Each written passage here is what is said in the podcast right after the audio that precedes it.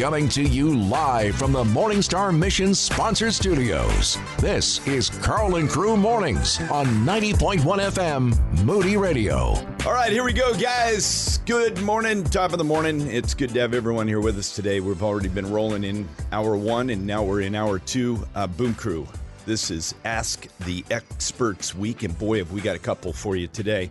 We need to get these questions rolling in. We don't have them in yet, but we're ready for you. Your questions about marriage, dating, relationships, primarily marriage, but if you're an engaged couple, you can throw yours our way as well. We'll ask them to our guests. Text them 312 274 9624. Text your questions for Gary and Barb Rosberg 312 274 9624. Well, let's come out of the chute this hour hot. I don't want to pitch one to you guys here while folks are getting their questions in. What's the greatest enemy of intimacy in marriage today? I'm going to start with Barb. Secrets. Ooh. Yeah. Yeah, couples that um that are married, dating, maybe there are those that are listening that are living together. When you go to experience the intimacy that a couple is supposed to experience in marriage, and yet if you're holding back a secret Hmm. that could defraud your marriage relationship, I mean, it kills you. And though you think it's better to stay away from opening up, being vulnerable, being courageous, learning what transparency can really reward you with, as long as you keep that secret, it has power over you and Yes. dominion. Yeah. Huh. Yeah, I- we were having dinner with a couple that's been married 20 years, and uh, she got pregnant in high school. Um, he was in college playing um, big time football at a school that everyone knows and follows, and they had the baby. Um, and within months, came to a marriage conference we did, and they came up to us at a donor event recently, and we said, "Let's have dinner," and they wanted to tell us their story, and they said they walked in there uh, brand new, trying to figure out how to do marriage. They didn't have a clue. And Barb said that from the platform that secrets will kill your marriage. Hmm. He said, Gary, we had a tough three days after that Wow. because we had to face off. Do we talk about the things that we have held back? And he said, because of you, we've got a great marriage because we started with that. But we said it no matter what the stage is, when you carry secrets, just when you do reach in, Karl, to physical intimacy, to Yeah. emotional intimacy, and very important, Allie, into spiritual intimacy. The enemy just rears his stuff back up and starts haunting us and shaming us because we're holding something back. And so Barb and I coach it, and it's brutal. I mean, it's brutal. But when we hold things back and we're trying to have that kind of intimacy with Christ and experience the covenant of marriage, now you don't just go blurt it out. Right. So we tell people get wise counsel, but secrets are the core, I think, of eroding the the desire that God has for us in the intimacy of a healthy, godly marriage. Yeah, there's so many layers to this thing for sure. There's a lot of layers to I it. mean, so many. So, what kind of secrets are you talking about? Because uh, people's mind immediately go to: Are we talking about some sort of hidden affair or relationship at work? Obviously, those kind of secrets. Or are you talking about more? You said there's layers to it. Take us through what you mean by secrets. Well, Allie, a, a guy named Tom Eisenman wrote a book, Temptations Men Face. It's the Nav Press book. Um, it- it's worth a read for every guy as well as women. And he says that there are 12 steps to an affair. The 11th step is capitulation. So that's when sexual intercourse occurs. Um, he said, but the first 10 steps really can be kind of blown off as, well, nothing's going on.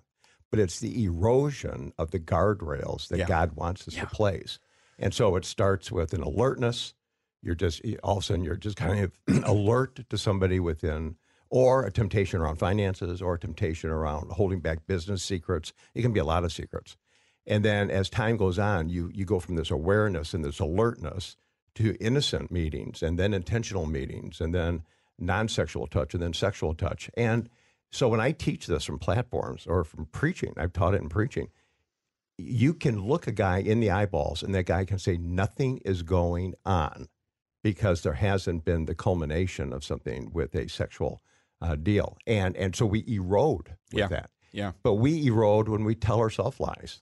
we erode when we when we shame, when we carry the shame that God has released from us at the cross. I mean, the erosion of Yeah. that is is that's devil's That's his primary operandi to try Uh, to get us. I, last night I was talking with my son about he'd watched the um, he'd watched a docu series on Bernie Madoff, who is famous for having died in federal prison at 82. A son died of cancer. Another son committed suicide, mm-hmm. and his wife Ruth is still alive. And my son said, "Dad, if you want to pray for someone every night, pray for Ruth Madoff." I said, "What do you mean, Gabe?" And he goes, "Dad, this woman was blindsided." Now, here's what's interesting, and I and I, this is a dramatic example of how hiddenness can get you in trouble. The market collapsed in '87, and Madoff was faced with the choice: Do I tell the truth and lose my credibility as the man, or do I tell a lie? And he continued to concoct lie after, and it got deeper and deeper and deeper. Now, that's a dramatic example of what happens sexually, financially. And you know, it starts innocently, doesn't it, It, guys? it, it does. Yeah, I mean, no guy wakes up in Chicago, Illinois, on a March seventh morning and says, "I'm going to mess up the rest of my life today." Yeah, you know, we, we. I don't think. I think very rarely do people leap into sin. no, We, it's we, a slow we leak. into sin. Howard Hendricks, right? Yeah, it's a slow it's a leak, slow baby. leak. Mm. Never a blowout. No, and, and and it's an erosion, and and I'm guilty of it as well. I mean, it. it so when we when we buy something that is not God's best for us, it's not what He's calling us to do. It's it's not the peeling of the way the encumbrances, but it is the shiny object Yeah. that we look at, and it's financial stuff, it's decision making, it's pride, it's ego. It, I mean, we all carry it, It's shortcuts. Yeah. and it's taking shortcuts. Mm-hmm. Yeah. Boy, this has a lot of layers to it, and I've got a ton of comments and questions here. Yeah, let's set one up. Uh, we'll tackle this one here in a minute. How can I encourage my, or excuse me, no, I want to get back to this one because it deals with secrets. This is somebody who found out a 17 year secret. A husband doing drugs behind your back, and he gets help. He confesses he feels like God has changed him. He's had a slip up. What do I do? Do I forgive and support and trust that God will work through this and he will eventually never do this again? Or is it time that I seek a divorce? Boy, this is good stuff, guys. Jumping in top of the six o'clock hour in the, in the deep end. I was believing this morning when I got up that God's going to do a good work in mm. your life today. I'm talking to you right now. You. And you know what? He's doing it already, isn't he? Let's let God have his way today. Get your info from a source you can trust. It's Ask the Experts Week with Karl and Crew Mornings. All right, we teed this up with a question that's kind of opened up. I mean, the top six o'clock hour here, we're off and rolling. We're talking about how destructive secrets are with our experts today, Dr. Gary and Barb Rosberg. They are America's Family Coaches. By the way, if you want to find out more about them, americasfamilycoaches.com. Americasfamilycoaches.com. That's going to be your keyword today. You can find it. And we got a follow up question to this one, Allie. Yeah, this speaking of secrets, this is a wife who found out a 17 year secret her husband had been keeping. He had a drug habit and he got help. He confessed. He feels like he's changed. Recently had a slip up. What do I do? Do I forgive and support or is it time to get out? You know, Allie, um, you support and then you enter into the volitional aspect of forgiveness, but that doesn't come right out of the gate. What do you mean volitional aspect of forgiveness? We need to choose to forgive. Uh, years ago, I was coaching a a couple, um, and actually, the, the, the earlier in the day, I was coaching a dad and a teenage son. The teenage son was giving the dad heartburn. It reminded me of me giving my dad heartburn growing up in Waukegan, Illinois. And uh, the dad was exasperated. The kid was exasperated. and they sat with me, and the dad said, I want to forgive him. And I said, How can you forgive him with the offenses that he has done? There's a lot of stuff that has to happen before you Amen. get to forgiveness. Amen. Forgiveness is a transactional word in Scripture. and it is volitional. It's a choice. You have to choose to do it. But how often do we sit respectfully in a 20 minute sermon and a guy's trying to preach on forgiveness? And at the end of the sermon, he goes, Now, everyone, bow your heads and forgive for the deep violations of the wounding of your heart, for the abuse from that family member, from the abandonment of a parent, from the sexual breaking, from the uh, maybe this case where there was drugs and there was all the stuff and well, I got to choose to forgive. I got to choose to forgive. And people bow their head, well intentioned, with a well intentioned pastor, Yeah. Saying choose to forgive, but they get out in the parking lot and they want to wring somebody's neck. Yeah. That's because there are deep wounds. So, does she need to stay with him and support? I would say yes. But the forgiveness will come with time, but they got to process the hurt, the betrayal, the fear, the anger. We pray not reach into bitterness and resentment and isolation, but then move spiritually together through communication, through resolving conflict, through getting help, and through stepping back into the process uh, with the humility that only God can do. Then they move towards forgiveness. And then, Allie, what Barb and I have learned is when there's a deep violation within a relationship, and your listeners know exactly what that is, and we know what it is. When, when there's that deep hurt, and you just say, not again, or how could this happen to us, or not my kid and his spouse, or whatever it is, we have learned that it takes 18 to 24 months to rebuild the trust in the relationship. So, this gal probably, after that 17 year secret, Yeah.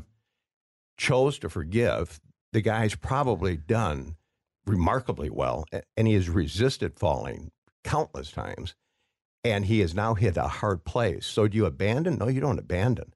But do you keep your eyes wide open and go low in your relationship with Christ in humility? Because God wants to restore that relationship. Yeah. But it's going to be a, a long road home. Okay, really quick, let's follow this up um, because some men are more inclined to say, I ask for forgiveness. Why won't you forgive me? I think uh, we need to talk to them, in particularly men, but this happens with women as well, particularly men who say, I'm broken. I'm blowing snot out of both nostrils. The time there is time that needs to be given. I, I've heard this so many times from men. Yeah. My wife won't forgive me. And I'm like, brother, there's a violation of trust here that takes time to rebuild. What are the bi- biggest rebuilding components when a man has confessed sin? Well, I, I think, Karl, it- it- Barb and I talk about four steps um, to forgiveness, and this sounds trite, even saying it like that. But if you if you extricate any of the four, it cheapens it. Uh, the first one is the confession. So when I And say, be Barb- clear. yeah, I am wrong. Yeah. And and clear about what? So what is the behavior? Where is there a conviction in the heart of Gary Rosberg where I need to confess it and say I am wrong, and you start there, and then you say what our mom and dad told us to say when you get when you bust the chops of your neighbor or your little brother or whatever. They say, well, say you're sorry. Well, we're not sorry. We're just sorry because Got busted. we got busted. So if we say if we start with I'm wrong, that's the behavior. Number two, I am sorry. That- that's a constructive sorrow that Paul writes about. Yes. Then number three is what distinguishes us as biblical Christians, and it is called repentance. Yeah. Right on, brother. And I, I was teaching a bunch of military up at Fort Drum in New York in January. So don't go to Fort Drum in New York in January. Unless you're speaking indoors. Yeah, because it was just mountains of snow, and that's where they train the guys in the white suits to be snipers and stuff. But a young 19 year old private said, Dr. Rosberg, do you know what we call repentance in the Army? And I said, What soldier? He said, We call it an about face. Hmm. And, and then he stood up, and there were several hundred soldiers in there. And he stood up and he said, This is what it looks like. And he's marching in a direction. He said, When God convicts a man and he stops and he turns, but he said, Dr. Rosberg, we don't just turn. Do you know what we do next? And I had no idea. I said, What? And he said, We march in another direction. Yeah, that's right on. That's, That's biblical repentance. repentance. That's biblical repentance. Turn around. I am wrong. I am sorry. And when I exercise biblical repentance with my bride of almost 48 years this June, it's Barb, I don't ever, ever, ever want to hurt you again like I hurt you. So, could there be some snot coming out of the nose? Could there be some tears? Yes, but it's a remorse that isn't just caught up in the moment. Uh, it's a long sense of Yeah. that kind of surrender. And Yeah. then it's the question, will you forgive me? Right. And we often go to Revelation 3:20, behold I stand at the door and I knock if anyone opens it I will come in and dine with him and as believers and followers of Christ that's the repentance scripture you know that we Yes. often use. So this isn't biblical interpretation, it's application, but when you knock at that door, when I knock at Barb's door, I mean I'll make it just between us. When I knock at Barb's door cuz I know I've hurt her, I've wounded her, I've done something stupid again, and God's convicted me um, because I don't want to dishonor God and certainly don't want to dishonor Barb, but I don't want to dishonor God. And when that work is done, and I say, Will you forgive me? It opens up the door to move close and Yeah. to be in a crazy way like a God with skin on. And when that forgiveness is granted, the key to this Allie, and it's for that that couple, Yeah. is the rebuilding of the trust. And that takes, we've learned, a year and a half, two years sometimes, until the resiliency, the flow, the ease, the laughter starts to come. Yeah. And Karl, most guys, and I'm with you, and, and, and I've done this for a long time. Most guys, when they offend, they get angry. They skip over the hurt and stuff. They get angry and then they want to fix it. Yeah. And they want, they want, I said, forgive me. You know, will you forgive me? Why won't you forgive me? They go to that. We go to that in our flesh. But God wants to do a much deeper work. Yeah, I'm working with a couple right now. It's a, it's the flip side. The woman went and, and she had a, uh, frankly, the nature of the infidelity was so ravaging to this guy's soul. She wanted to see this marriage restored quickly. Yeah. And my bride and I let her know this is going to be a long walk out Yeah. of Georgia here, young lady. Yeah. And you know what's really cool? I saw the guy on Sunday. Put my arm around him. I said, "How you doing?" He says, "I'm warming up. There you go. I'm warming up." But um, I almost cry thinking about it. Well, you should it cry thinking about it. doesn't. It doesn't happen overnight. That's the point. And if you're listening right now, going, "Oh, how long will this be?" Don't look at the journey. Keep your eyes on the reward, because baby, it's going to be good down the road, right, guys? Well, and what Barb Rosberg says is you're one day closer to the today, healing. right? You're one day You're closer. one day closer. Okay, we've got a lot of questions coming in, and a lot of you are just listening. You're going, "Oh, I want to get my question in." Here's what I want to promise you: Allie is so good at this. She's going to batch these things together, and even if they're somewhat similar, we'll tackle some of the big boys here this morning. Father, thank you that you're at work here today, and we give you praise. You are a good God, and we thank you. Man, God, you're on the move here this morning.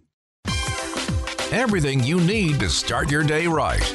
You're listening to Karl and Crew Mornings.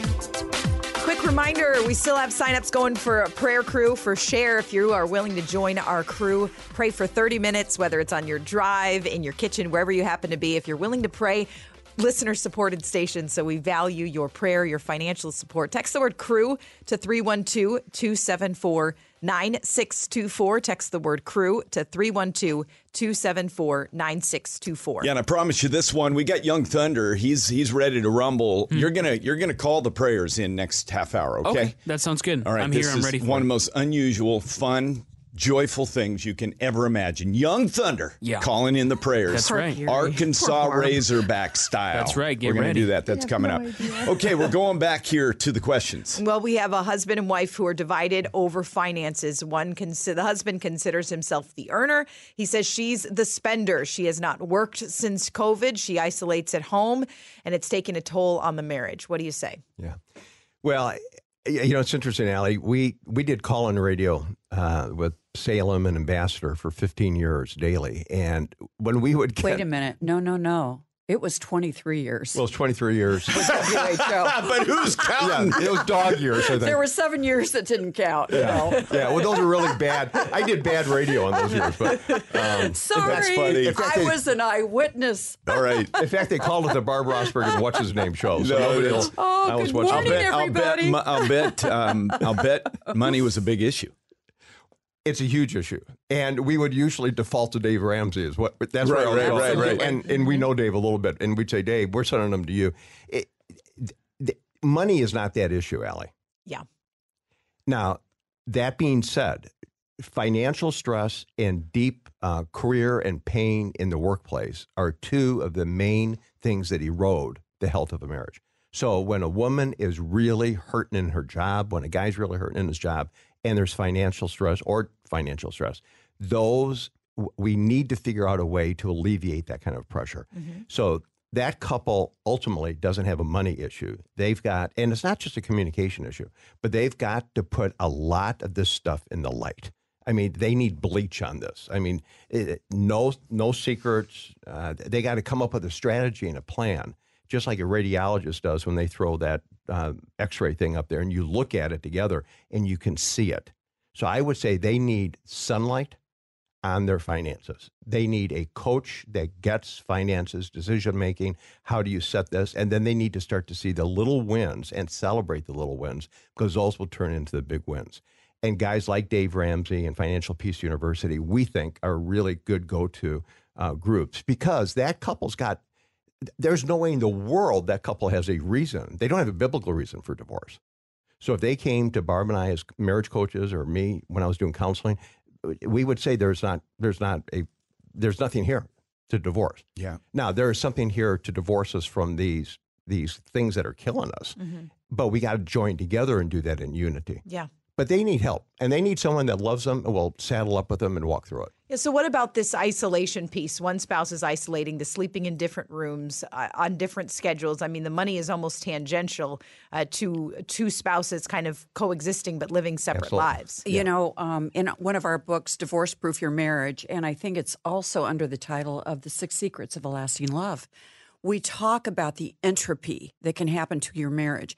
I mean, anything we don't take care of will die. It's the natural course of relationships, of taking care of ourselves, et hmm. cetera.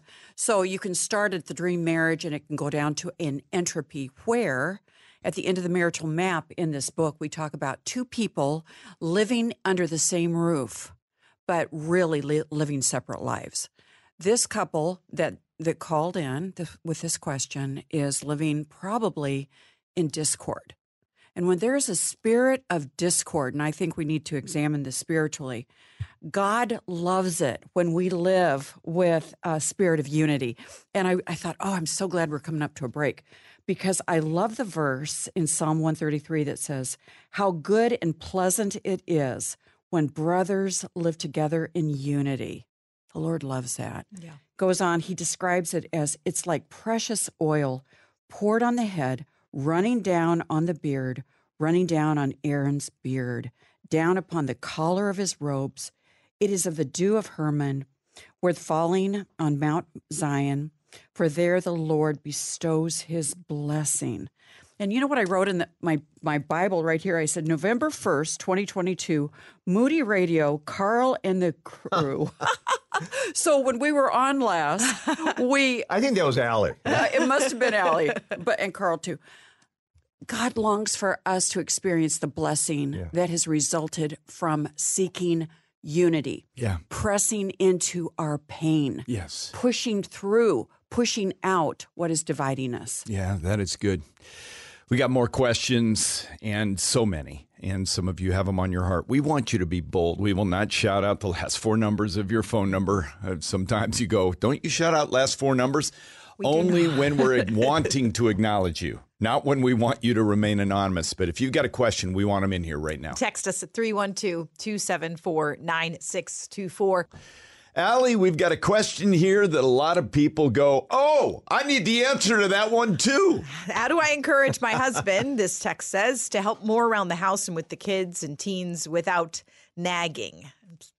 So, Barb, you had a funny oh, question. Oh, I your- looked at Gary. of I your thought, husband. I mean, I we've been married almost 48 years. So I'm going back to the first decade when 48 years. I know. Now listen, you're not distracting me right now. He's dangling the keys. But you would come home. I mean, you know, we had these two little perfect little da- daughters and anyway, I'm not going to go there because they are mothers of 12 right now.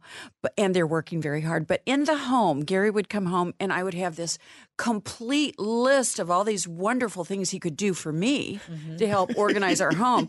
And and the word encourage that your listener uh, texted in, I thought, En- yeah, I did the encouragement too, but it turned into nagging when I did not get the results that I was needing. What happened, Gary? What happened to you? Because the man who you were then, you were well intended, really well intended, but by golly, you're a different man today.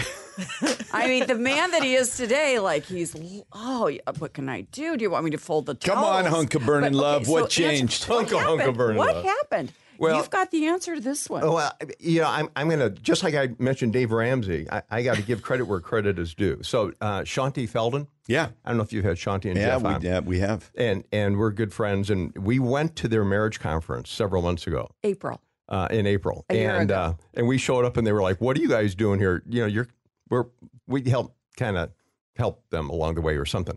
And we said, we're here just to take notes. You know, we're going to sit in the back row, kind of. And, and I took great notes.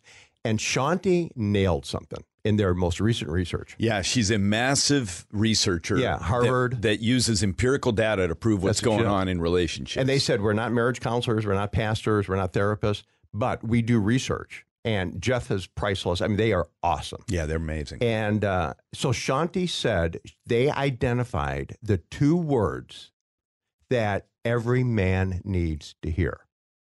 And, and I'm sitting there looking at Barbara going, what are they going to say?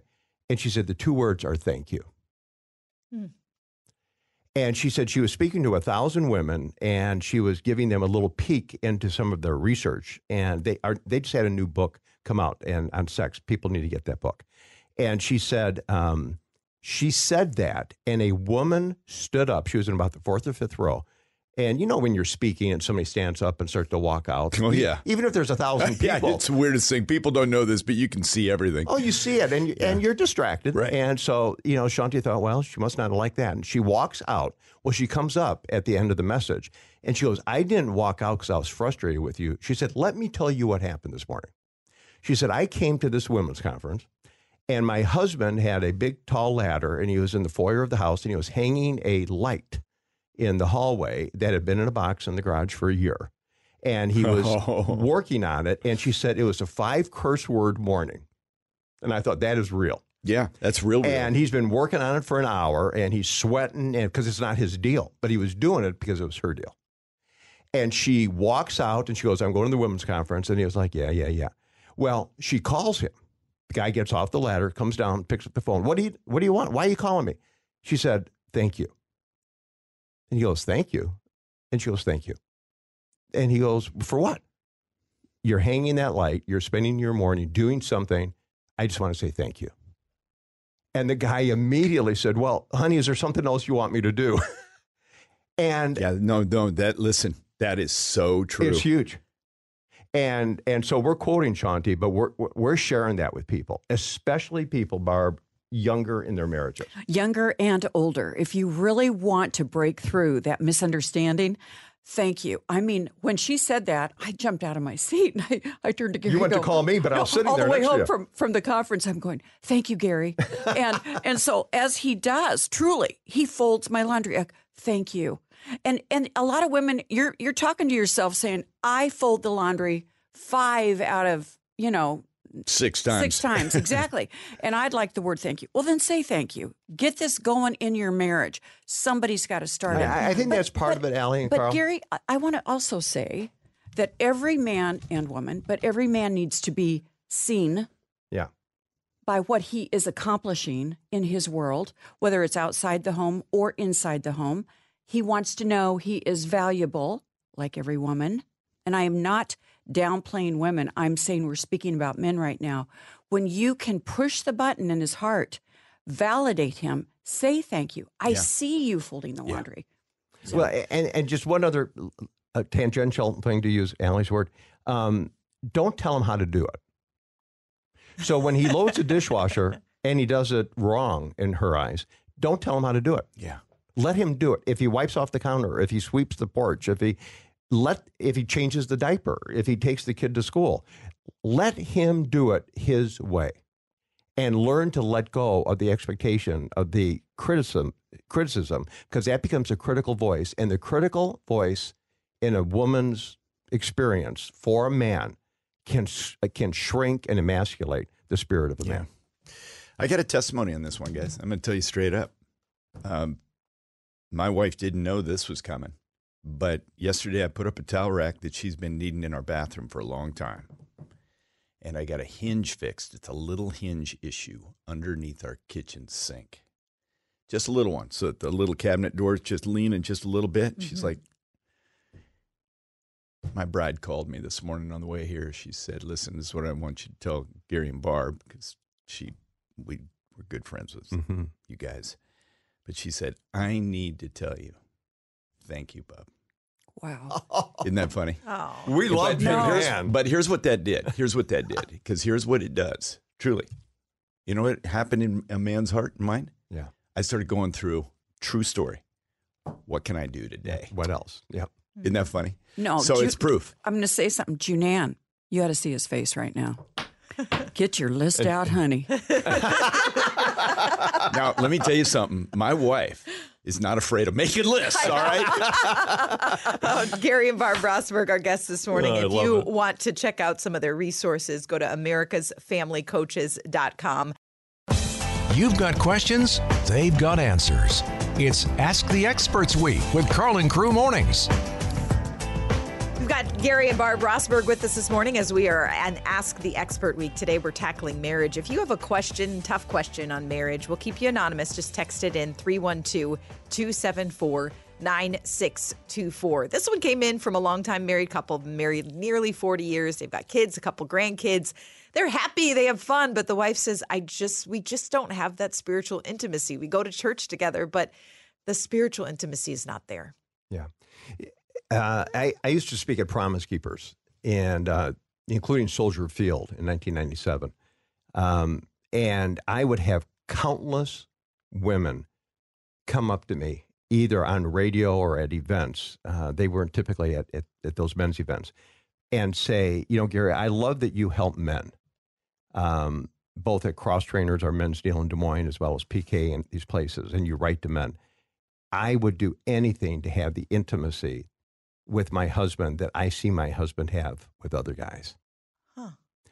And Hmm. I thought about that so often. And I think about it, Allie, now as you asked that, that question. When a woman is yearning for that spiritual intimacy, and Barb's going to weigh in on this.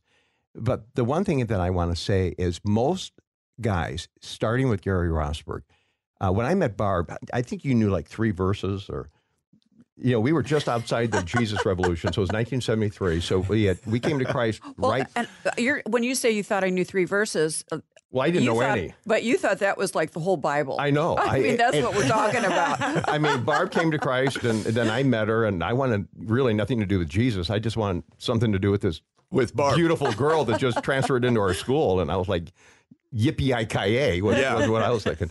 And uh, and then Barb started to share with me, and I remember Allie and Karl. I just remember so vividly thinking I could never approximate her experience with Jesus the way she does. I mean, she is. I mean, she's memorized verses. I mean, she she'll initiate prayer. She'll say, "Let's go to church." I mean, she'll and I felt inadequate. A lot of guys sense this inadequacy. So they don't lean into spiritual intimacy out of strength. They usually lean into spiritual intimacy when they're on their face over failure or setback or hurt or fear. And our wives, it's kind of like the last question. You can't critically draw or pull a man into spiritual intimacy. It's got to be done when he's got a teachable spirit. It's guys that get surrounded by other guys. So it's Yeah. a local church, Karl. Yeah. It's what happens when men, you know, shoulder up with other guys Yeah. and they see it modeled. And then what Barb and I teach, and we've taught it all over the world, is the simplest way to connect um, in conversational prayer. And it's something that is foundational in our teaching and modeling in helping marriages. And uh, we we model it, and and we've done it, you know, Malaysia and Singapore and Africa and all over the world, modeled and showed people how to pray, and had more people come back and go that takeaway is the most empowering thing because we just don't know how to do it. Yeah. The the pressure that men feel. Yeah. I mean, look. At the end of the day, a man has to get broken. Yeah. I mean, there's no, there's no shortcut for that. No they don't get cajoled or talked into devotion to Jesus Christ, so they got to get broken. But Barb, what does a woman? How does a woman posture herself so that she doesn't feel that he does not feel that pressure to be a man that he frankly is not? Oh, Karl, I wish I could give you the one, two, three step and it would be so clear, just like a plan to follow Jesus. Yeah, but wouldn't that be good? it's messy. And marriage is messy. And we come into the marriage and we hope for the best. But oftentimes, those are hard days. I mean, life is hard in this dark world. So get down on your own knees. I say this to every one of us as women. And if there's anyone listening, allow yourself to go right to your knees and just talk to the Savior as though He's your very best friend. Because he is. He is. and share everything that's on your heart. Get it all out. Write it all out. Just write it all out and then tear it up and let the Lord surrender it to the Lord. But then tell him what's on your heart about yourself. Confess your sins, the Bible says, to one another and pray for one another. For the prayers of the righteous man availeth much. Uh, we will pray for you today. We will pray for those of you that are listening as we drive home today. But we will lift you up before the Lord and we will leave room for God to work in your heart. I talk to you as a woman because you have to leave room for God in your marriage with your husband. Let God be God in your husband's heart. There's a channel, there is a room for God, and only God can work in that chamber of his heart. You can set the tone. You can set the spiritual tone and pray over your own heart, your own home, your own marriage, but allow God to be God in your husband's Oh man, life. I, I got to tell you something right now. Hmm. That is pure power, right there. That's where the power is. Yeah. You know, it's interesting. I was, I've been uh, doing a series down at 180 Chicago called Below the Waterline Unseen Things That Change Everything. It's about spiritual disciplines. But the interesting thing about real transformation is that there, there has to come a time where you have these gut, honest conversations with God. And oftentimes we have conversations in our head, conversations with ourselves, conversations with friends. But Barb, I got to tell you, sister, that laying it out. You look at the great psalmist, you look at the great prophets, you look at Elijah, he's like, God, where are you? Yep. Where are you? And I'll tell you what, it was the cry of the soul in a cave that God showed him. I'm in this whisper. Whisper. Yeah. Okay, we got another question Yeah, coming a quick here. definitional one for someone who's going, What does spiritual intimacy mean? I do not understand this concept. I'm married to an unbeliever. I don't know what you mean by spiritual intimacy. Can you, it, just in a quick window, answer what that means? Well, it's typically what we will say. We wrote a book, The Five Love Needs of Men and Women. So, how do men meet women's needs? How do women meet husband's needs? But what we say is if you just do that behaviorally in the horizontal relationship, and you don't do that out of the vertical relationship where the power comes from that Barb and Karl just mentioned, then you're it's for naught. So there's all sorts of behavioral psychologists that write book on how to meet each other's needs. And there's some Christian guys that write books on that, but it's not filled with the power of the Holy Spirit. So what we would say is the spiritual intimacy is that vertical relationship with Jesus Christ that is sold out, that is surrendered, that experiences conviction of sin, and we seek the Lord and the creator of the universe as the one that fills our heart. And then the spillover, Allie, of that relationship for the guy and that relationship for the woman then spills into spiritual intimacy of the connection of two broken people both pursuing the power of God. It's good. And so if this gal is married to an unbeliever, she and I say this with deep love, she she likely doesn't know what spiritual intimacy is for him or for them, but she does for herself. It's good. Whether it's number one or 100, take that step with Jesus today. You're listening to Karl and Crew Mornings. Okay, guys, we are in a week called Ask the Experts today. Dr. Gary and Barb Rosberg. By the way, if you want information on them, great resources, go to americasfamilycoaches.com, americasfamilycoaches.com. We're going to get some questions in right now. A wife who has growing resentment toward her husband. When something stressful comes up, he turns to alcohol, makes reckless decisions. Sometimes he disappears for more than a day. I react in anger out of fear of what his decisions could lead to. When he comes home, he's sorry. He knows he didn't make the right decision, but I don't feel he truly understands how his actions affect me. Well, he, I mean, quite simply, uh, Allie, he's just, he is doing what his flesh knows how to do. So when a guy gets backed into a corner, he's got a repertoire of behavior. And what I tell guys is when they go below the waterline, Yeah. to your point, that's when guys invariably screw up. So when we go subterranean, when a guy goes subterranean, he's at he's at incredible risk, and he doesn't only need a wife to come alongside of him; he needs men that love him enough that they're not impressed with him. Yeah. And that's what I def- that's why I love Karl because Karl and I are good good friends and have been friends for a long time. Karl will speak truth into me, and I'll speak it into you, brother, because I love you Yeah. and I care more about you as you care about me and God finding us faithful than whether or not we're going to, you know, enjoy each other in a discussion if there ever was. And we've never had one of those hard discussions. Right. But we know we can because we build the relationship for the times that the storms come. Yeah. That guy needs a guy that loves him enough that isn't going to blow smoke when the storm comes. So instead of saying, I'm in a jam, I've made a financial decision, I've got a temptation, there is a guy that is on rotocall or whatever you call that thing 24 hours a day that you can reach out to and just say, I'm here. Let's go have a cup of coffee and let me just be the pressure release valve for you. And know that that guy knows Christ because that guy doesn't bring Christ and some other, if he brings some higher power to it, you're up a creek. So you need Jesus Christ. That's Yes. the only higher power that you need because short of that, you better come up with something better. And there's nothing better.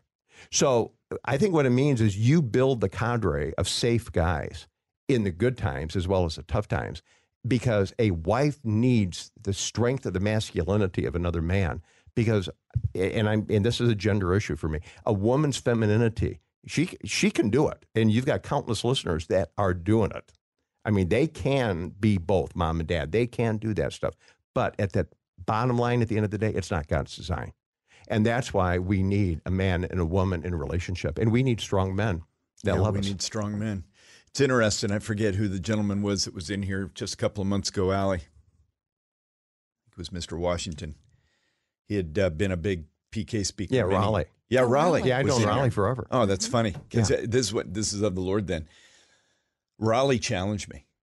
He got up and got out of here, and he looked at me because I was talking. He made a bold statement, sitting right where you guys are, and he said, "You know what?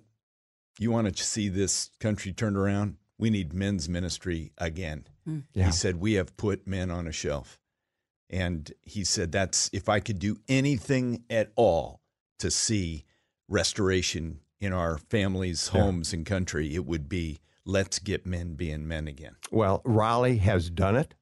I, I mean, we were shoulder to shoulder for 15 years with PK. And when God speaks to a guy like Raleigh in Washington and gives him that kind of a conviction and he proclaims that over you, you know what? He's right, Yeah. Karl. And, and he's a good guy to saddle up with um, because he's got the history and he's got the capacity and he's got the Well, wisdom. let me tell you something. That brother is rich in faith. Coming to you live from the Morningstar Mission sponsored studios. This is Karl and Crew Mornings on 90.1 FM Moody Radio. What a week, guys, and we've just begun. Dr. Gary and Barb Rosberger here today. They are they can be found a lot of great content, tons of books, great resources. AmericasFamilyCoaches.com, AmericasFamilyCoaches.com, and we're asking them as experts to talk about love and marriage. So we have this one from a guy who says, Yep, I've messed up. I know that uh, there's doubt, deceit, there's things that have hurt my wife and my daughter, but I want to lean back in. I'm broken. How do I fix this marriage? Well, you know, Allie, you would say to guys when they would call our show, that would say, My wife is leaning out, I'm leaning in. You would ask them what their wife was saying. Yes. What What did your wife tell you she needed a year ago? Go back 12 months. Because more than likely, she was probably leaning in and she might have been saying to you, honey, we need more date nights. Honey, we need to have more conversation. Honey, we need more. And you can kind of go back in your memory. Your wife is your expert, and she's the one you need to listen to her voice. You know why you married her, but she is your expert. Gary, I was thinking a minute ago. The women out there are just going nuts right now, going, That's right. I am the expert. That's But Dr. she Barb. is. That's right. She is. No, she- Karl. yeah. I know you agree. Oh, I do. I, know you do. My do. bride is the best expert speaking into me is what I need to do as a man. and no when doubt. we have had dinner with you, and I watch, I observe you both. When Junanne speaks, honestly, you are like you are on it. You are listening. Your whole f- your face changes, Karl. I'm glad to hear this. This is a very good report back. Junanne, are you listening? you know, she's listening. Go ahead. Uh, The other thing I would say is a marriage is a system. It's an it's an organism. It's a it's live. So invariably, when one person is leaning in, the other one leans out. So if this guy has been convicted, what I would say to him is, you lean in and you keep going. Do not back away, and don't lord it over her. Don't be a brute. Don't be That's not the deal. But go low, serve her, be consistent, do it unto the Lord, and watch your marriage start to heal. Okay, we're going to go uh, with some fast ones here. Somebody texted in how this is a neat story. Been married over 30 years. I have a great husband. I have no desire sexually. Can you help me? Yeah. Well, uh, we did a book called The Five Sex Needs of Men and Women. And uh, the researcher was good, but the lab work was unbelievable, Karl. That's, Oh my word! Oh, my that, word. that I'm not joy. looking anywhere but you, Karl. Barb, Barb, you need word. to whip this guy into shape. All right, keep going, Gary. and so what we would we would ask the question of women what do you love about sex and what can't you stand about sex fascinating Okay. uh, responses they said one of the things that they can't stand is that they're too poop to pop they're Yeah. worn out Yeah. So then we would ask women when you do have sex do you enjoy sex and the vast majority of women said yes it's just that they're not thinking about it now, most husbands are sitting back and they're on the highway right now going, What do you mean she's not thinking about it? She's married to me. You know, I'm this big stud or whatever. But she's love. just not thinking Yeah. about it. She's not thinking about it. So, what we have learned is when a woman initiates and she knows that in that uh, interaction with her husband that that can bring great pleasure most women enjoy it but they it's just not top of Yeah. mind so Yeah. when they initiate it gives them and i want to be cautious saying this but it gives them more of a sense of control and they need the control because then they can plan they can hold back energy they can be anticipatory and when the guy's anticipatory if she says okay at seven o'clock um, tonight he'll be home at 6.45 i guarantee Yeah. because there's a sense of connection and a sense of worth and a value. And a man wants to know that he's not the only one thinking And, about and I'm, sex. I'm going to break in here because I think it's good to have a woman's voice. Some of you women, and maybe some of you men too, have never heard that this is a beautiful part of marriage, a God given, beautiful expression of love between one man and one woman. Mm. It could be you did not hear those messages growing up. It could be that you've been confused by messages of your peer group. It could be a lot of things. But if we can speak into you and give you the wealth and the treasury that when you experience this oneness and gain in marriage, you can relax Yeah. and enjoy the blessing.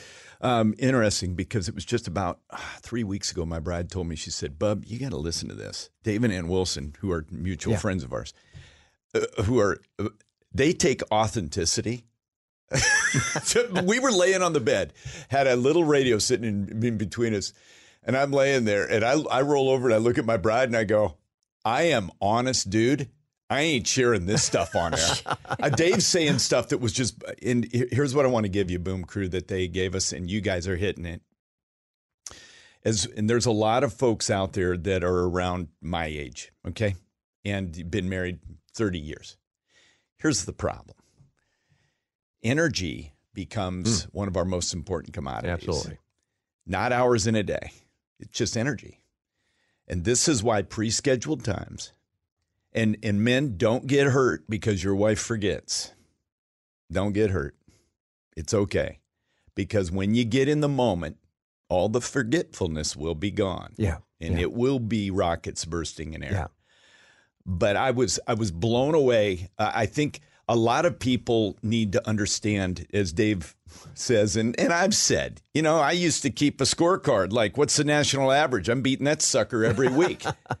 you know what I'm saying? That's what I was. That's the way men operate. Yeah. Yeah. Well, as you get older, and there's a lot Yeah. of you listening right now that are getting older, and some of you will be getting older if the Lord tarries. So listen up.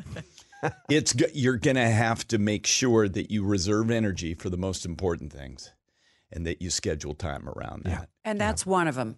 In marriage, someone's got to be advocating for the sexual relationship in the marriage. Yeah, gotta always And so when, forever. So what we say is when you say no, say when. Don't say Ooh, no. Ooh, ooh, that's no, a good. That's the a deal. good. That's good. And you know, yeah, uh, that's good. and the thing is, and I, I'm probably going to get calls on this, but instead of saying no, say when. So, for instance, if if you're one of you is super amorous and ready to go, like let's right now, Bring it, Barb. And so I'm staying focused here. You say, sweetheart, we have grandchildren in the next room. Let's do it at six o'clock tomorrow night. Hey, it's next. It's, it's within 24 hours. right? Yes. Okay, so our grandkids are listening. I just blew the worst illustration in my whole That's life. That's okay. They love you. It's like coffee, but for your ears. You're listening to Karl and Crew Mornings. So let's get to it with this question. A husband who feels like, how do I take back some authority in marriage? And then he throws in generations of women who've been empowered by the women's movement. Well, it, you don't take it back. Um, I, I think you, with humility, you earn it back. So, what I would tell that guy so when our kids were five and two, my five year old drew a picture, our five year old, and left me out of the family picture. And we've told that story before. And when I said, Where's your dad? She said, You're at the library. So Barb was essentially single parenting. And, you know, Karl, you've known By the way, that's that's heavy word. Those that's heavy. Well, I- I mean, I've got the picture right here, and um, and so it was so convicting. But it took me with a doctorate degree in counseling, and and had just launched a Christian counseling center uh, in Des Moines, Iowa, in 1983, and I had three clients. So I did have three clients, but um, I didn't tell them there was only three. But I, it took me about 18 months or 20 months to earn my way back in to the place of being a husband and a dad in my own family. And that's with a degree in counseling. So you don't take back authority. What you do is you go low in humility and you serve your way into that sense of connection and trust so that somebody can say, I trust you and your position within our family. And Karl and Allie, what happened in our home was unbelievable. Uh, Gary had written a book on forgiveness, um, and I was it choosing to love again. I can't remember. Yes. Okay. Anyway, and so when we would have conflicts slash fights in our marriage, like every or often many couples, um, I was certainly able to concede. And as soon as Gary said he was sorry because he'd written the book, he'd drawn the loop, he'd gone through the whole diagnostic thing. But you know, my heart was hard. Hmm. And when you went through your transformation with the King of Kings and the Lord of Lords, there was something in you. It made my head spin. I couldn't get away from it. I knew I did not have it. And I went through the Bible and I was going, What is it? What is it? What is it? And I found it in Philippians 2. And it was the word humility. And Gary, you just said it. Um, the Spirit of God came down through you, through your brokenness of our family and our kids. And um, I'm going to go into Philippians. If you have any encouragement by being united with Christ, any comfort from his love, if any fellowship with the Spirit, if any tenderness and compassion, then make my joy complete by being like minded, having the same love being one in spirit and purpose. Do nothing out of selfish ambition or vain conceit, but in humility. Mm-hmm. Consider others better than yourself. Honestly, I my life was changed because God came down and did a work in you through the spirit of humility. Gary, this verse goes on to say that Christ Jesus humbled himself to the extent of going to the cross for us and God exalted him to the highest state. Yeah. And truly, when we bring this spirit of humility, it's the whisper of God in marriage. Okay, draws let, us. let's let's let's cut to something really important here because it feels to me like almost every situation that we talk about in marriage, there has to be one or both people that are brought to a point of humility hmm. where it's not about them, where they're willing to resign all their ego, all their issues, all their, and that's where intimacy is born. Is it not? Well, it is. In fact, Barb, th- this the verse four, which you, I mean, you didn't get to, is each of you should look not only to your own interests but also to the interests of others. And I think that's it, Karl. Is that we are so self-oriented, we are so self-absorbed, we are so, um, I mean, we're So within ourselves self-righteous, and self-righteous, eh, self, Yeah. and so it's not that fancy, and it sure isn't clinical. Um, and I'm a clinician, so I get to say that. What it is, it's a conversion of the heart. And so when a man or a woman, including this guy and most of our callers today, when there is a conviction in my heart, vertically, Allie, and God does the work in me, and I'm not looking at Barb, I'm looking at what God needs to do in me, Yeah. and then I become interested in what I need to do to serve her, as Paul writes to the Philippians. That's where God does the most powerful work. And what we tend to do is we want the shortcuts, and we also want some payoff. And we need to listen to the voice of God giving us the payoff.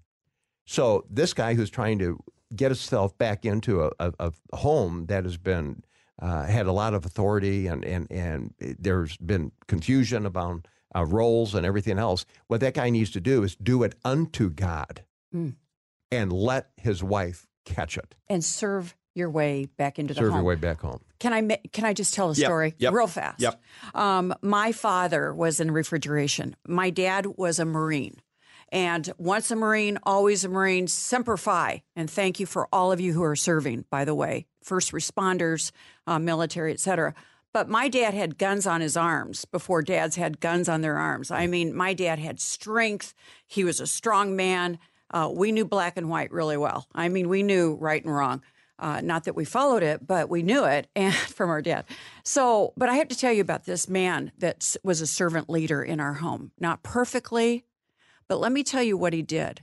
Before I woke up in the morning, he was making my breakfast so my mom could sleep in. He was shining my shoes Oh. like a good Marine. I mean, weekly.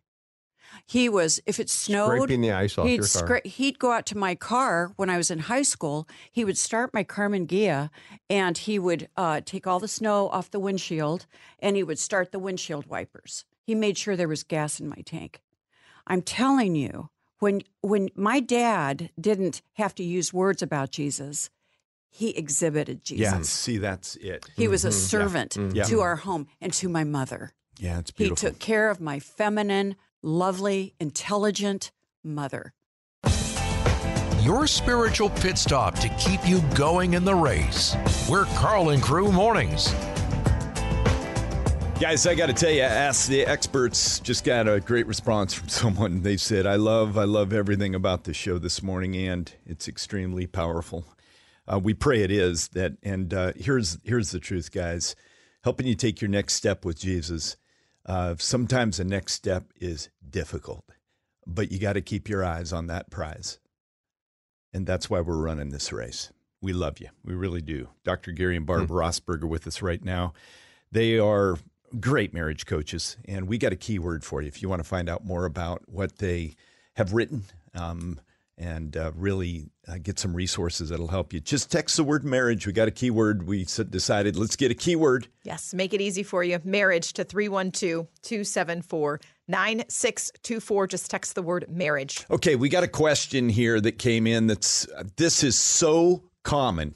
Yes, a wife who wants her husband to be connected with other guys. She says, in 17 years of our marriage, he's never had one consistent uh, believer, male friend in his life. He goes to church, but he's also not serving it much anymore. He's not leading in the home spiritually, he has no accountability to a pastor or male friend. I've tried to encourage him for years. I don't think he understands how this is affecting us. Yeah. Well, men in isolation uh, are at risk.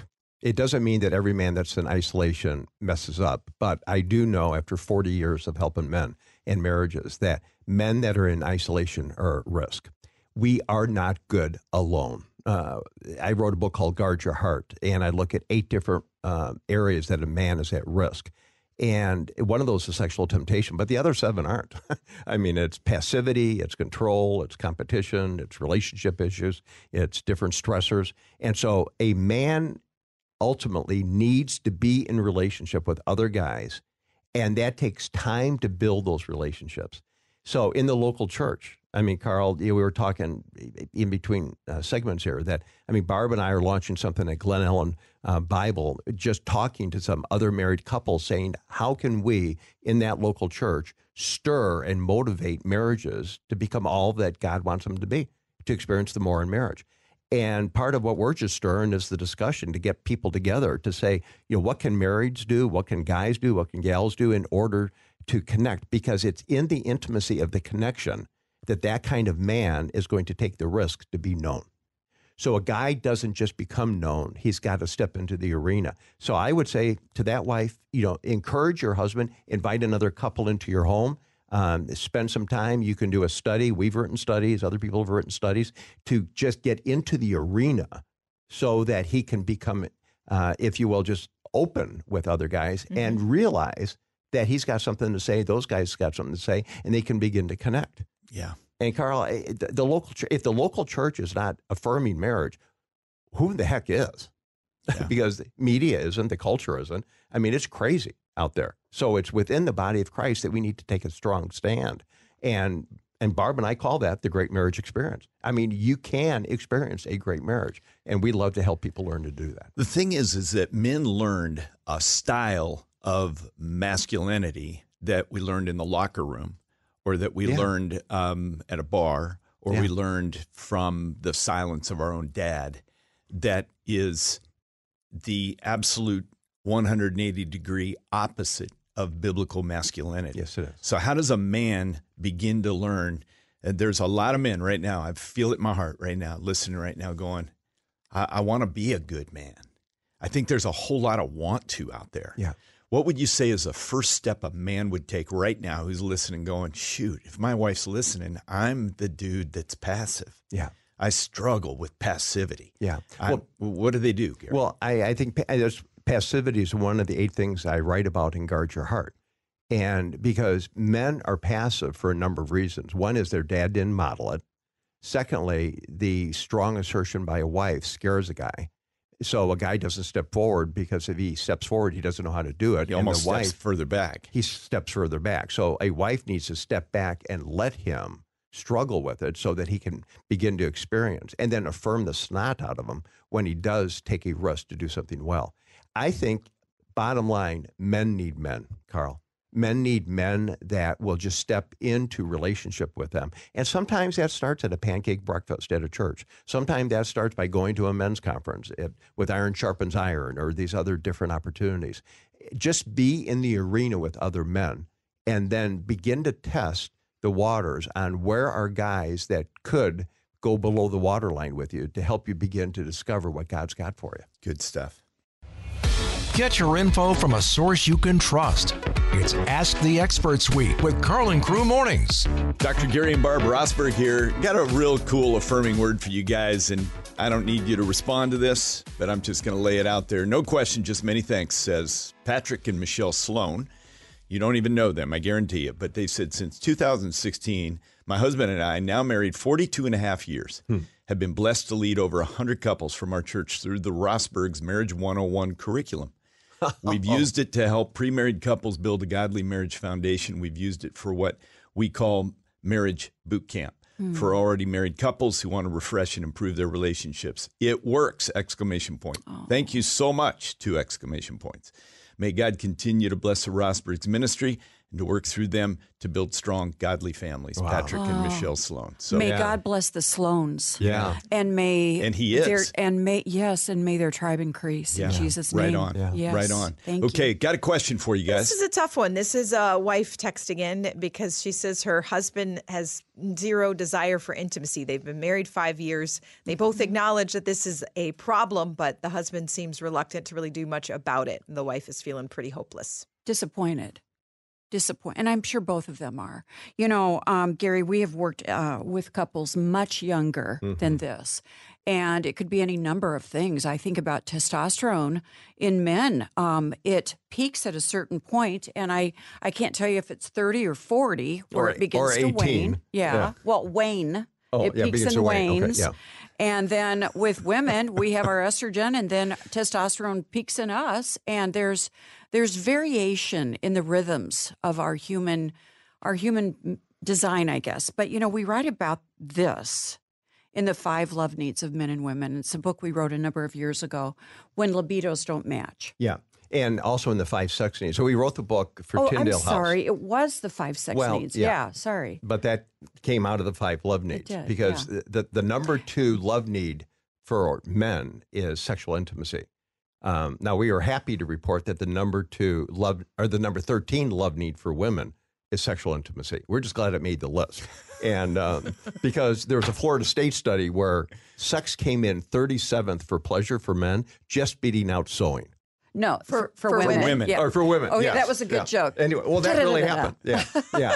Ching! Um, but- Something like that. I mean, okay, let's start over. So I'd encourage that. I would encourage that couple. They could go to americasfamilycoaches.com or go to Amazon. Uh, Amazon um, and get the book, The Five Sex Needs Oh of Men yeah, and Women. yeah, and the five sex needs of men and women. The subtitle is "How to Have Great Sex, in, a, Godly, marriage. and there is even an audio that we read. We came And a video. in here. No, but okay, We have a 12 part that. video, Oh, Carl. please, now, is that awesome? You want to Okay. smack him upside Gary. the head there, a Barb? 12 part video. Yeah, I do, Gary. That we shot Gary, here in Chicago. Eye contact, right here, But right it- back to me. But it's got, here's what I'm saying to that couple, Allie. It's got very little to do with sex. Yeah. And so we have one chapter in the book, uh, Fun and Exciting Things in the Bedroom. It's chapter 15. It's the first chapter everybody reads. But the rest of the book is all about connection. But we also talked about when libidos don't match. when match. libidos don't match. Yeah. Yeah. And, And, there's and I'm I'm jumping in here because somebody really needs to know this. I mean, have they checked it out with the doctor?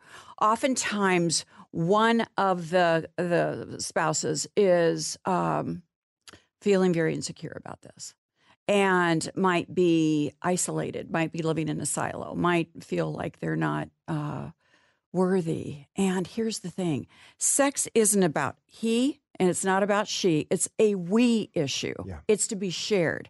And when we can unpack it, say, talking to a physician, uh, talking about a caring, compassionate counselor, to understand what's going on. Is there are there root issues?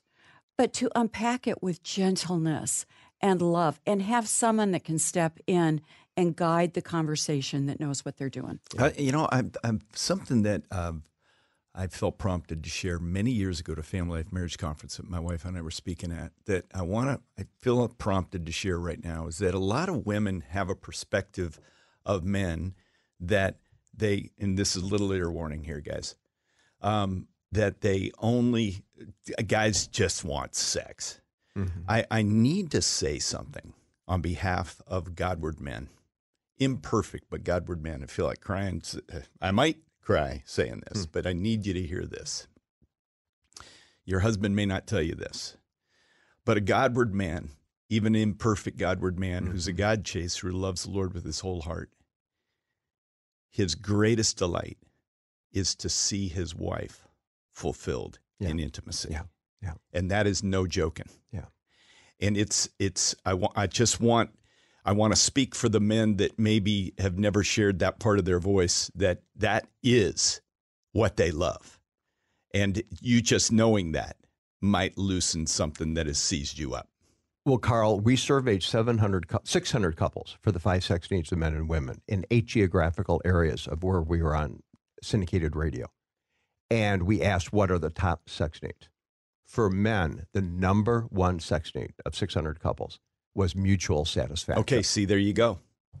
And, and That, that doesn't get talked about. no, and we started calling some of the respondents going, what do you mean? And, and here's essentially what we learned is that guys want to be good at everything. They want to and and they want to see careful here, Carl, but I'm going to be clear. They want to see that woman absolutely pleasured Yes. and it's healthy. Well, that's the number one sex need for men. Yeah. And, And, and- but but but but uh, the word on the street is no. It's No. all about them, You're not right. with the Godward man. Yeah, not with a Godward man.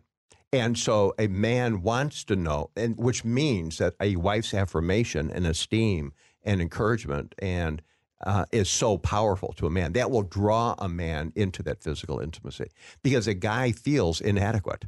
We feel inadequate at just about everything we do. And that goes back to Shaunti Feldhahn and what we talked about in the first hour is that most men feel inadequate. So when a guy does, whether it's putting up the, the light deal or in the physical intimacy within the marital bed, what a guy wants to know is he is adequate and that there's appreciation. It's, it's, you're on to it. I mean, it's strong and it is really, really true. Coming to you live from the Morningstar Mission sponsored studios. This is Carl and Crew Mornings on 90.1 FM Moody Radio. Oh, we got some good questions coming in here. One I can't wait to get to. We got one teed up though right now. Oh boy, this is a tough one. There was infidelity in a marriage 18 years ago. The husband has confessed, he's repented. By the grace of God, the marriage is still going strong, but the wife still brings it up from time to time and lashes out, and there's pain. He really desires to help her Mm-hmm. kind of heal this wound that still gets reopened. Dr. Gary and Barb Rosberg with us here, asking the experts. All right, what do you guys say? Well, I go to Philippians 2, uh, starting in verse 12. Not that I have already obtained all this or have already been made perfect, but I press on to take hold of that for which Christ Jesus took hold of me.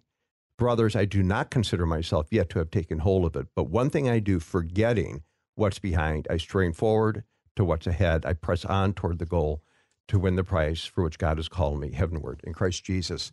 And when I look at the word forgetting, Carl and Allie, it it doesn't mean that oops, it doesn't mean that our mind forgets it. It means that we put it aside. And so the great news for that couple is that the guy was convicted, the guy confessed, they have built a great marriage, they've restored it. But some people um, they take forgiveness and they think that they forgive and they forget, and that's a myth. You don't forget. So, and this may sound counterintuitive, but what Barb and I coach couples, whether it's on radio or in books or in small groups, is that you don't forget. In fact, you intentionally go back to revisit it for a couple different reasons. One is it validates that it happened. and what that's has really good. and what has God taught us since that time? So when this gal goes to the guy and goes, something is stimulating this and triggering this memory, and I'm remembering it, I need to process it with you again. What I would coach them to do is to learn to move beyond the resentment, but go back to the hurt. Because the hurt is the primary emotion that is vulnerable that they experience with the betrayal. That is legitimate to go back to. Now, if there's resentment, that's sin. And that means that she's got some work to do in order to release that resentment and that bitterness, as Paul instructs us to do. But if it's hurt and revisiting what happened, that's a good thing to do. And and his willingness to go back to that event Yes. and to say, you know what, I can totally. I, I can't understand everything you're feeling, but I can understand the hurt that He- I've he caused you. it. Validating it again might Yeah. open the door for her to finally let it go again. And he doesn't, Carl, need to say, I'm sorry again, because there's no uh, future Yeah, yeah, ought. right. But he can experience sorrow about it. So he can be sorry, but it's not as if he has done something that he needs to seek forgiveness again. And, and that sounds heavy handed in a way. Uh, but if he walks in humility and he walks in godliness and Godward, as you said, um, for men, I think, you know what, that's a, this is a great marriage, Allie. This isn't a bad, this is, that guy ought to be preaching. I mean, because that guy is living Yeah, that's really the good. work that God did in his life, and they've got a lot to win. And you know, maybe you are a listener, and today uh, it's as though uh, male or female, it doesn't make any difference. Uh, Satan may be wanting to wallpaper your mind with the sin of your past. What do you do? Well, I think if you even say it out loud in your car, whether you're driving or at home, you know what? I've made mistakes. I have sinned, but I belong to Jesus. I belong to Jesus. I belong to Jesus. And Lord, I surrender my life to you. Yeah. We need to all be free.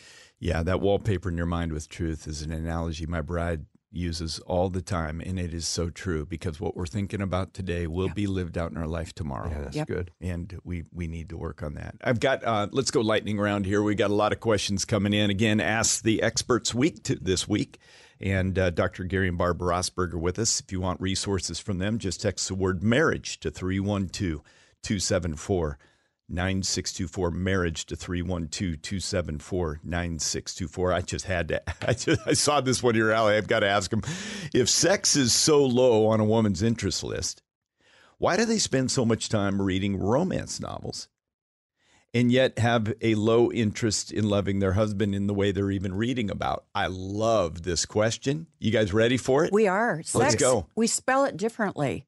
For a woman, we spell it communication. We spell it T A L K. Intimacy is talk. For a man, intimacy, we spell it, how do you spell it? Sex, Yeah. Barb. S-E-X. Yeah. So here's Let the thing. be Isn't it clear. beautiful? Isn't Sex, it beautiful that we in in this beautiful God design that we complement each other. Yeah. We don't need to compete. We don't need to compare. But you know how beautiful it is when a one of you in the marriage uh, brings forth the ability to communicate, articulate, share your thoughts, your uh, your your beauty, and the other one uh, make sure it's transactional. I mean, or it goes back and forth. Gary, save me on this. Well, that, but what's interesting here, guys, remember when when uh, and, uh, Gary and Barb and Janan and I spoke t- together for Yeah. a season with Family Life, uh, Weekends to Remember. And I, we would. I remember one speaker. I forget who I was speaking with, and he was he was doing the intro for the first night, and he said, "Some of you men are thumbing through your manual, going, now where's the where's that chapter on sex? When do we get to that session?" And he said, "We've renamed it intimacy. Hmm. You won't find the sex talk, but you will find intimacy talk. And usually the women are like, yes, hundreds of women just cheering because it's it's different. And and what they taught us in a locker room, man, was a bunch of that stuff, garbage.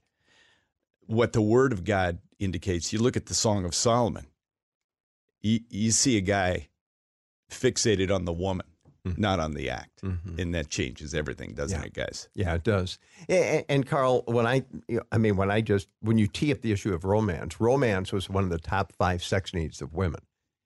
So that needs to be a cue for us as men, and most of us are romantically challenged.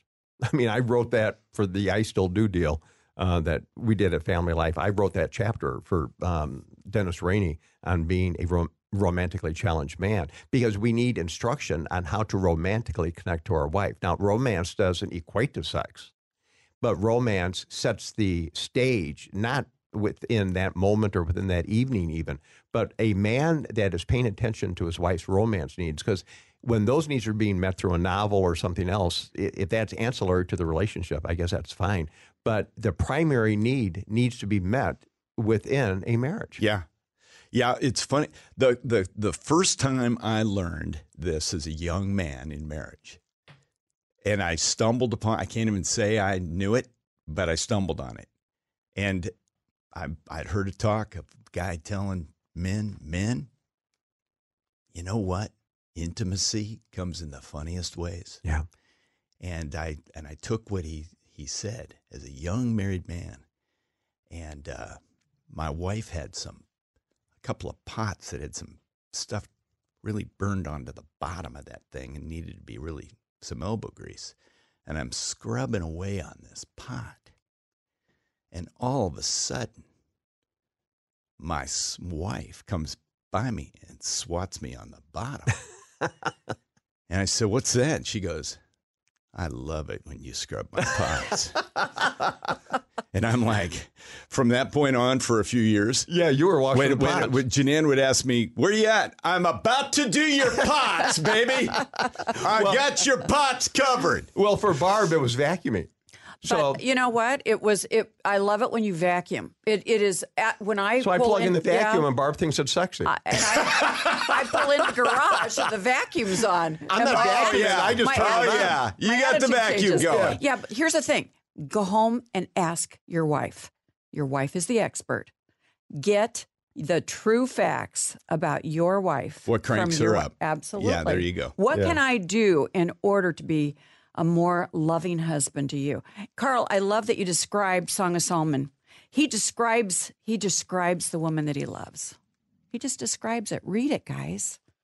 Get your get your your coaching I'm- from the Bible. I'm glad you're not. I thought you were going to start reading passages right now because I'll tell you what, that's that. Woo! Yeah, Yeah, a lot of guys that's will go quite the back home. They won't be going to work. That's Yeah. quite the wives will be circling on the highway herself. I, I love when it writes.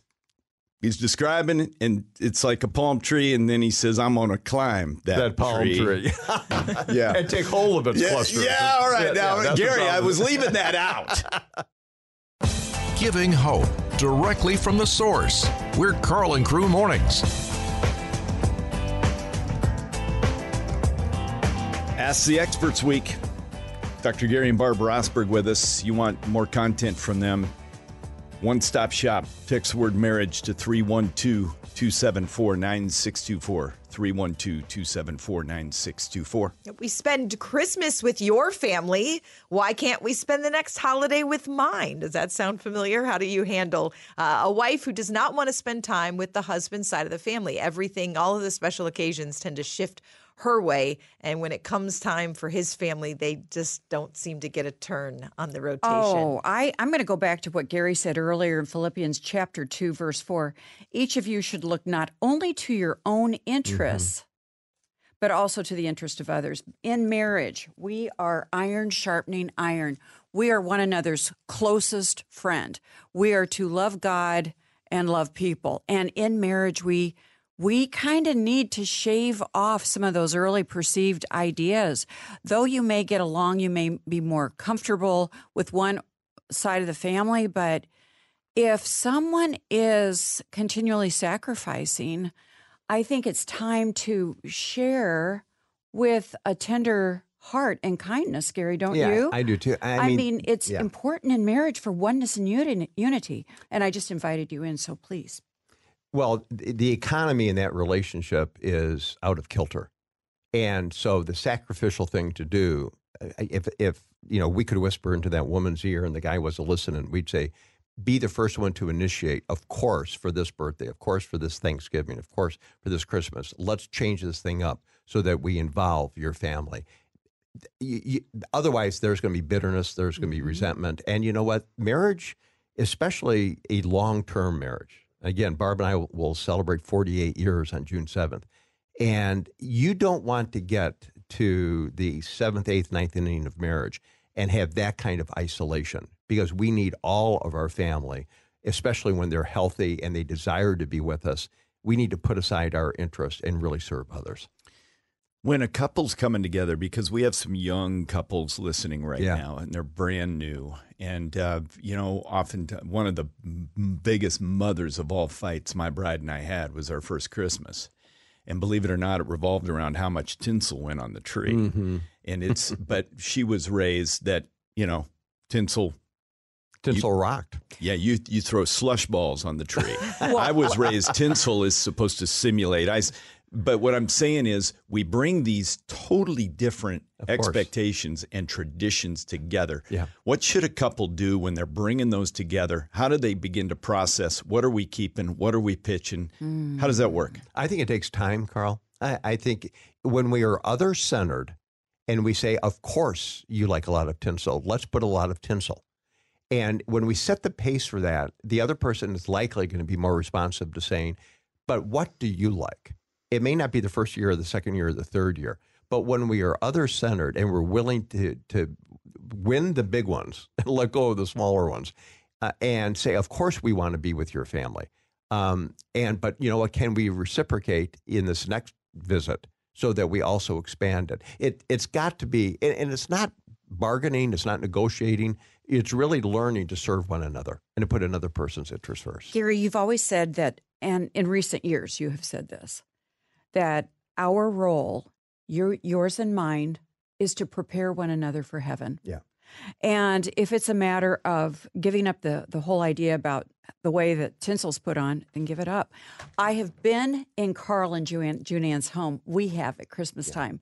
We have seen your Christmas tree. That was a rocking Christmas I tree, I have brother. never seen a more beautiful tree I think they came from Macy's or with more elegant Yeah. Tinsel. no, and, and it's amazing you'd bring that up because it took my breath away. Do I have a witness? I You got have a witness. not seen tinsel Uh. since I was a child, Yeah.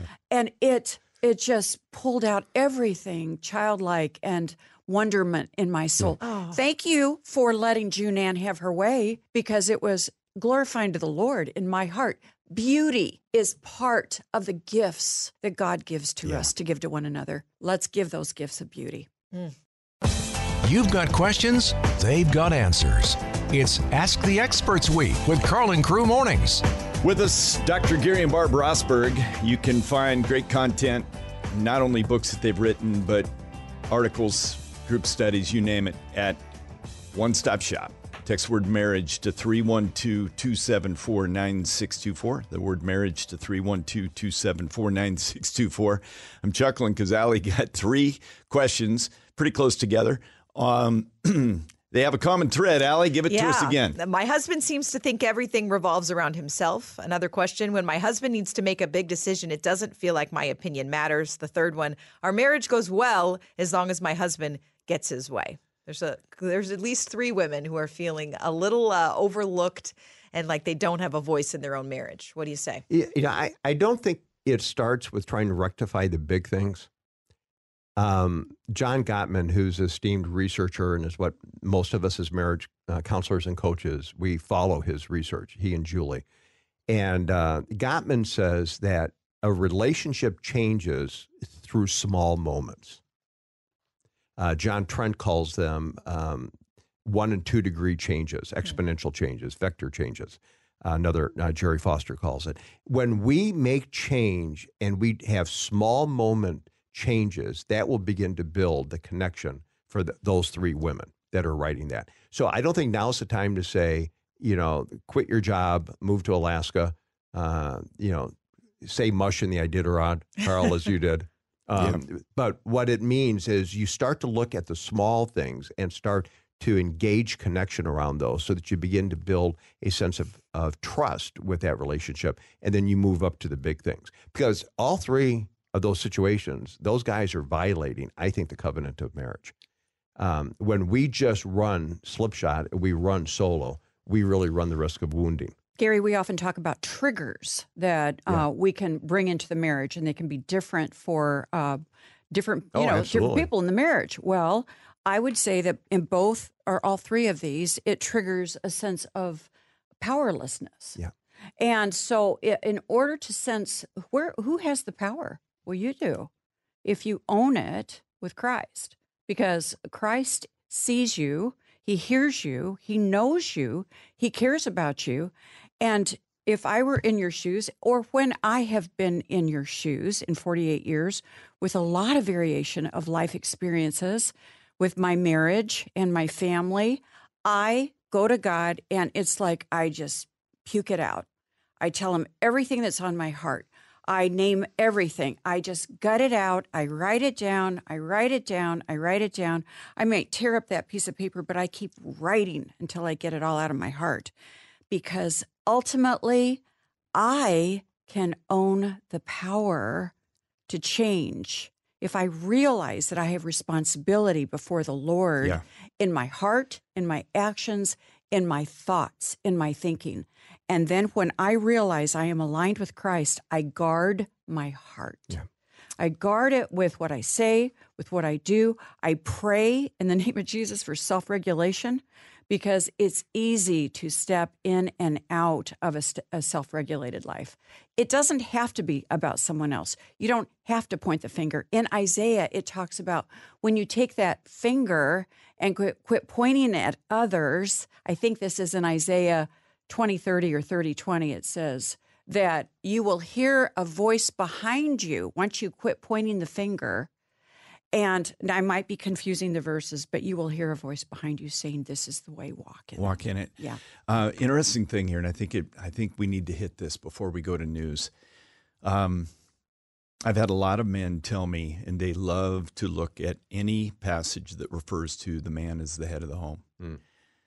but with spiritual authority comes a greater weight of spiritual oh, responsibility. Oh Absolutely. And the responsibility I always point men to this, and I want you to comment on this because I want to talk to men here for about a minute and a half. A man that claims authority, stop dead in your tracks and look first at the responsibility which is given to us in Ephesians by God that a man must love his wife as Christ loved the church. Hmm.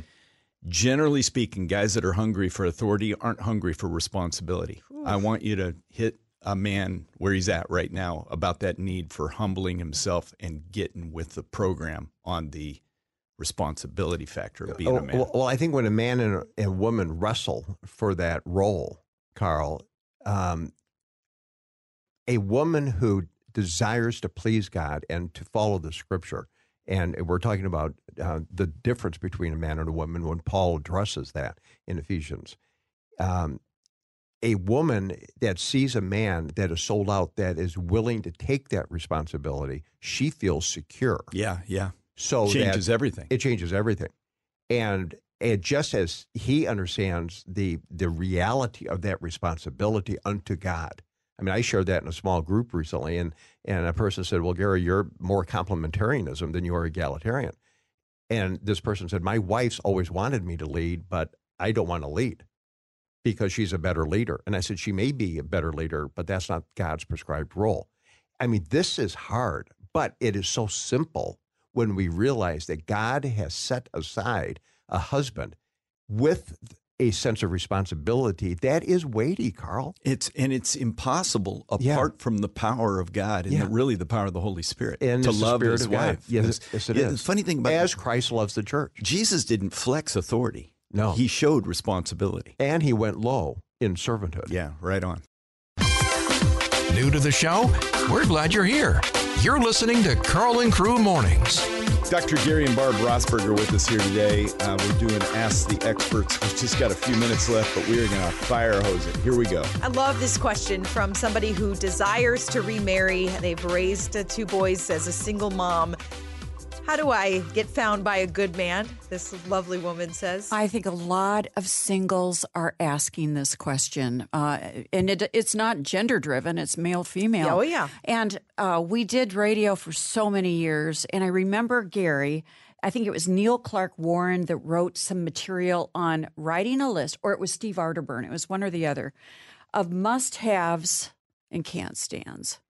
And at any point when you have that sense of clarity, that if you could ask God for someone that you could love well and would maybe you have shared interests uh, in certain areas, or a person that uh, loves the Lord like you love the Lord, or you name your list, write down what your must haves are. And then you can also make a list of can't stands. So if if Mr. Wrong walks into your life, that you've you've got the credibility that you've done the work before beforehand. Yep. Because our emotions can lead us into wrong territories. And so I don't care what age or stage you're at, this could be a beginning point for you. Gary, what would you add? Well, the other thing I would uh, say, I would say to men and women alike, is to open your eyes as well as open up your heart. It, when we have a no face, then you know what? We're not approachable. When we have a yes face, then we are more apt to connect with people that are similarly passionate about Christ. And Barb, I mean, you, you just touched on it, but when whether it's a 17 year old or a 70 year old is asking me about love or asking me about potential or how do you find a mate, and it was Neil Clark Warren Barb, I think that wrote about that uh, with um, must haves and can't stands. What I invariably say is you go with humility to the foot of the cross you go with humility to the foot of the cross and you look on your left and you look on your right. And if that gal or that guy is there, that is the core of establishing a potential relationship. Yeah, you know, I, I, I, I was. This is this is interesting because having been a pastor to 500 single adults at one time, Mm-hmm. I had women ask Janan and I all the time, "Where's the beef? Where's the stud muffins Yeah. out there?" And the only thing I could give them that's ever helped has been a variation of what you just said. We're called to run this race. Invariably, men or women that are standing in one spot looking for love never find the right person. But when they're running toward the cross of. Yeah. Jesus Yeah. and they look up and they see someone else running stride for stride with them, Mm, love that's someone Yeah. that you can spend the rest of your life with. So right on. I love that analogy. That's and it- and right if- on. Well, I, I probably got it from you, Carl. And so if we're not running towards that cross, and if we're not humble before that cross, and that person's not there, we're not going to convert them, you know, in our image to that passionate No. type of follower of Christ. So the ultimate issue, and Allie, it goes back to something an hour ago. I mean, it's not the horizontal; it's the vertical. yeah. It always is. It's the vertical, it's always that. which gives us far more, I think, power and authority yeah. because God can do a work. So when a guy goes, I got a messed up marriage, I go, well, tell me about your relationship with Christ. He goes, well, I don't want to talk about that, Doc. I want to talk about mm. my marriage. I go, well, we'll talk about your marriage later. Let's talk about you. And then let's talk about the spouse. And when they are both pursuing Christ, remarkable things Katie can bar happen. the door. Look out. You've got questions, they've got answers. It's Ask the Experts Week with Carl and Crew Mornings. Okay, we got time for a couple more here, Allie. Yeah, this one's from a wife who's active, and the husband used to do all the things rode bikes, took some bike weekend trips. She says now he won't even walk the dog to the park with me. It's disappointing because he, I like to be active, and he sits 95% of his day and night. There's a lot of pain and some disconnect here. Let's let Dr. Gary and Barb weigh in. Well, I mean, in some ways, that sounds really complex. So there could be medical issues, there could be depression, uh, there could be uh, if- him sensing that he's not valuable in many ways. So Yeah. that's That's all the- that's big. His Yeah. masculinity Yeah. could be shattered somehow. So all of those things are very, very real, and they probably need to pay, be paid attention to. I can tell you what Barb Rosberg does. So um, we ride bikes, and we have these e-bikes. Uh, so a little plug for Pedego e-bikes, electric bike. and Barb will put on her helmet, put her hair in a ponytail, look so stinking cute, you know, stick the dog on the back in that little basket. And um, give me that wink and just kind of draw me into it. And there, you know, I, I might want to be watching the Cubs or something, but it's pretty irresistible. So I think it starts with the small moments that John Gottman talked about. I, I think it starts with, you know, l- let's walk up to the mailbox together. Let's, you know, take, you know, the dog for one time. And by the way, we're going to stop and get an ice cream cone on the way. I mean, do something to kind of sweeten the pot of the connection and then celebrate and affirm and bless the one thing. Because I'll bet you, as much as that woman is desiring, I bet you he is doing some things. I bet you he's doing some. Yeah. So catch him doing the things right and affirm him for the right things. You might see more of those right things. Yeah, and, and men, although I think, and I don't mean this in a way that men are just, uh, you know, we just grunt and spit and need a little affirmation. but the fact is, um, a little bit of aff- catching a man doing something right catching him doing right. powerful thing. It is. Because most of us believe that we're not doing much right. And especially if we are isolated or we are, are not active in the workplace or active in church or active in other places. It, it doesn't take long for a guy to erode into a sense of isolation. And so drawing him out rather than pushing him out is many times the way you How, how much do you think this is related to the times that we live in? Because masculinity has taken a huge hit. There's been a redefinition of masculinity, and it's almost like biblical masculinity is passe in our dominant culture today. But biblical masculinity, ironically, is the thing every good woman wants. So it's kind of there's this standoff. What do you say to that? Well, I believe that real change, Carl, starts with the man. Um, Amen. Yeah, it, it, it starts with the man. and I, and some of your listeners in 1997 were at Soldier Field uh, for Promise Keepers. and I brought Barb and our daughters up on the platform, and I was speaking on the- husband, the role of the husband and the dad, and then opened up the scripture and read John 13 when Jesus went to Peter and he washed his feet. And I washed Barb's feet and Sarah's feet and Missy's feet in front of 45,000 guys or whatever that were in that room. Um, and guys still write and come up to me and they say, I forgot your name, but you're the guy that did that. And I said, No, Jesus was the guy that did that. and so I hope that they saw right past me because it's it's as complex, but it is often as simple as that. Yeah. And when we lower ourselves to be more like him, and we model that in the, the silent places when nobody's looking, When nobody's looking. And we we just do that unto him, unto the Father, it's remarkable the change that can happen in a family. Great word. Giving hope directly from the source. We're Carl and Crew Mornings. One final question for our experts today, Gary and Barb Rosberg. This came in from a wife who's in a lot of pain. 30 years, my husband's been an alcoholic, refuses to get help. But he says, for better or for worse, we should stay together. I have a question. Have you both gotten down on your knees and surrendered all the pain, all the passages, all the mistakes, all the sins in your marriage to God? Because it's going to take truly a miracle. And when we stand back and we surrender it to God and we, we know we have no hope and we've got it out, it's amazing what God can do. Maybe it'll be the beginning of a great story for Ma- you. get- and getting on your knees with your man may be the thing that gets the bottle out of his hand. Mm. It might be. Yeah. Yeah. No, I, I, I agree. It's, uh, I mean, that's a complex question. Oh my word! And do they need help in doing that? Absolutely. If it's got that kind of longstanding, but, but, but God. yeah, And a 30 year marriage is a terrible thing to walk away from. yeah, What a waste.